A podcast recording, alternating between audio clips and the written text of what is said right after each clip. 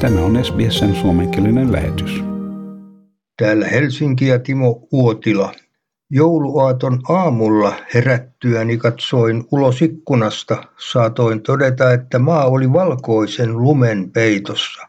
Lunta ei ollut paljon, mutta se teki tästä joulusta valkoisen. Ja välipäivät alkoivat melko kylmässä säässä. Pilvisyys on vaihtelevaa ja aluksi satelee vielä paikoin lunta. Keskiviikkona hajanaiset lumisateet yleistyvät. Sää on viime päiviä lauhkeampaa. Joulu oli siis Helsingissä valkoinen. Etelä-Suomen uuden vuoden valkoisuudesta ei sen sijaan vieläkään voi sanoa mitään varmaa, koska pienikin suojajakso voi viedä nuo lumet mennessään. Tosin Turussa on toisenlaista. Siellä lunta on ihan lapioitavaksi asti. Ja joulun aikoina Ilomantsissa mitattiin pakkasta 31,4 astetta. Ja peräti BBC kertoo, että Lapissa on kateissa tuhansia poroja. Ne ovat lähteneet etsimään ravintoa ruuan jäätyä jääpeitteen alle.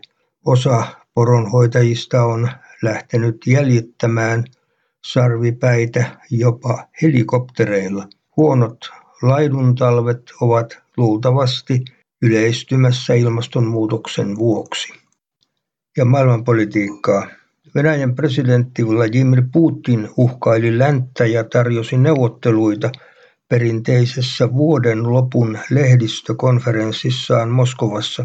Tänä vuonna lehdistötilaisuutta varjostivat Venäjän Ukrainan rajalle tuomat joukot sekä turvatakuut, joita Venäjä on vaatinut länneltä rauhan säilyttämiseksi. Se haluaa estää Naton laajentumisen itään ja rajoittaa Naton toimintaa jopa sotilasliiton nykyisistä jäsenmaista. Yhdysvallat on torjunut vaatimukset. Putin inhoaa EUta ja haluaa neuvotella Yhdysvaltain kanssa uuden diilin.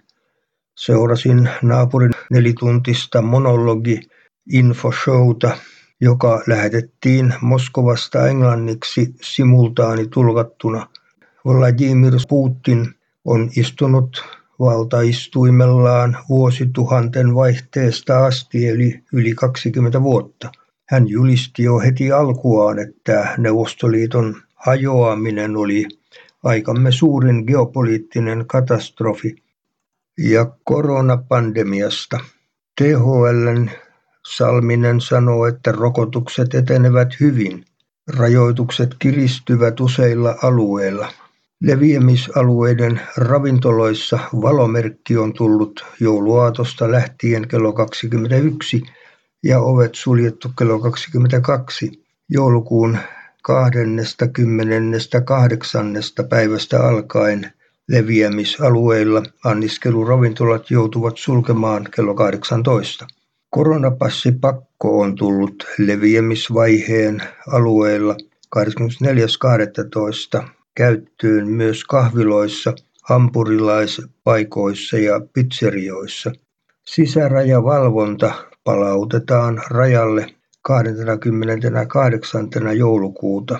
Tämä tarkoittaa, että negatiivista testitodistusta vaaditaan myös Schengen-alueen maista tulevilta matkustajilta, Suomessa pysyvästi asuvia henkilöitä tai Suomen kansalaisia vaatimus ei koske.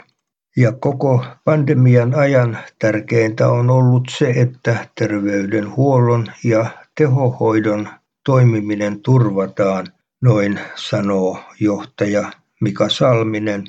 Suomessa on ollut niin sanottu hätäjarru toimenpiteiden käyttö koronapandemian suitsimiseksi voimassa näinä aikoina. Tautitartuntojen määrä on noussut päivä päivältä yhä uusiin ennätyksiin. Niinpä sitten hallituksen piti lopulta tehdä jotain. Ratkaisu ei ollut helppo, sitä neuvoteltiin säätytalolla melkein koko tiistai-päivä. Ja taas kerran ravintolat ja turismiala ovat shokissa kuultuaan hallituksen hätäjarrutusmenetelmistä. Sen sijaan ministerit ovat yrittäneet olla kiltimpiä kulttuurialaa kohtaan. Edellisessä kriisitilanteessa oli toisin. konsertteja ja teatteriesityksiä saa nyt järjestää, jos yleisölle on numeroidut paikat. Kirjastojakaan ei haluta sulkea, myöskään Jumalan palveluksia ei ole haluttu estää.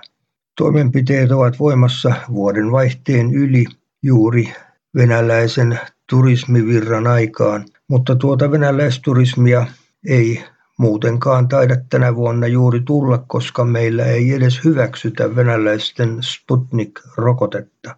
Esiintyville taiteilijoille tämä tilanne on todella hankala. Ja lentoja on peruttu tuhansittain joulun pyhinä. Ja sulkutila voi tuoda yrityksille kuukaudessa useiden kymmenien miljoonien tappiot. Ja yrityksille on luvattu tukia jopa 150 miljoonaa euroa ja sisäpolitiikkaa. Pääministeri Sanna Marin kertoo joulutervehdyksessään, että hän haluaa uskoa parempien aikojen olevan edessä. Kuluneet kaksi vuotta ovat vaatineet meiltä kärsivällisyyttä, mukautumista ja joustamista. Moni on menettänyt läheisensä tai ollut huolissaan omasta tai perheenjäsenen terveydestä, Marin kirjoittaa tervehdyksessään. Ja tasavallan presidentti Sauli Niinistö ja rouva Jenni Haukio puolestaan toivottavat rauhallista joulua Twitterissä. Niinistö julkaisi yhteiskuvan presidenttiparista joulukuusen edustalla saatesanoin rauhallista joulua. Ja Suomen aluevaalit 2022 järjestetään sunnuntaina 23. päivänä tammikuuta – Vaaleissa valitaan uusien hyvinvointialueiden aluevaltuustot ensimmäiselle nelivuotiskaudelle. Vaaleja ei järjestetä Helsingissä, koska se ei ole hyvinvointialue. Ennakkoäänestys järjestetään kotimaassa 12.–18.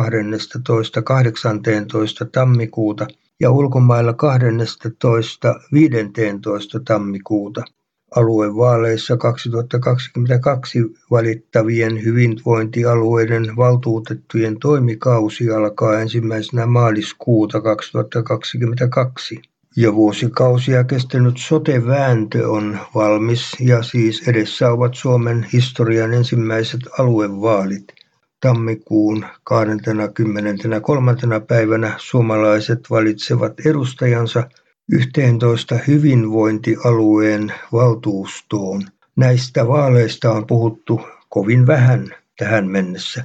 Monet kansalaiset eivät oikein ymmärrä, mistä tuolloin itse asiassa äänestetään. Ja taloutta. Olkiluodon ydinvoimalan kolmosreaktori on vihdoin saatu toimimaan.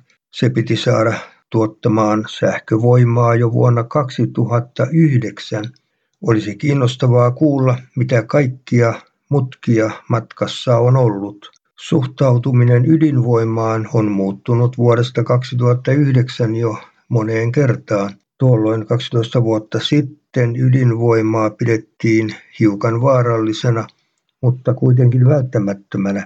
Sen jälkeen vihreät ovat tuominneet ydinvoiman alimpaan manalaan. Saksa ehti jo hylätä koko ydinvoiman. Nyt he katuvat, koska tuhoisan ilmastonmuutoksen kannalta todellisia pirulaisia ovat fossiiliset polttoaineet, jopa kaasu, jota Saksa on tilannut Venäjältä Itämeren kaasuputken kautta. Nyt sitten Olkiluodon uusi ydinvoimala avataan jotenkin otolliseen aikaan.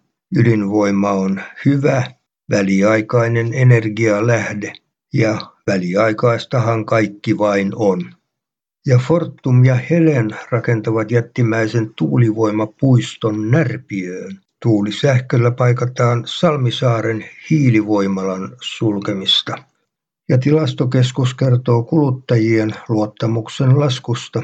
Elinkeinoelämän luottamus on silti pitkän aikavälin tasoa korkeammalla. Sekä kuluttajien että yritysten luottamus ovat olleet selvästi laskussa joulukuussa verrattuna marraskuun tilanteeseen. Tilastokeskus kertoo, että kuluttajien luottamusindikaattorin lukema on miinus 3,5, kun se marraskuussa oli plus 1,2 ja lokakuussa plus 2,7. Ja joulun jälkeiset alennusmyynnit alkavat vaikeassa tilanteessa. Koronaepidemia jatkuu ja rajoitukset kiristyvät. Haluatko kuunnella muita samankaltaisia aiheita? Kuuntele Apple, Google tai Spotify podcasteja tai muuta suosimaasi podcast-lähdettä.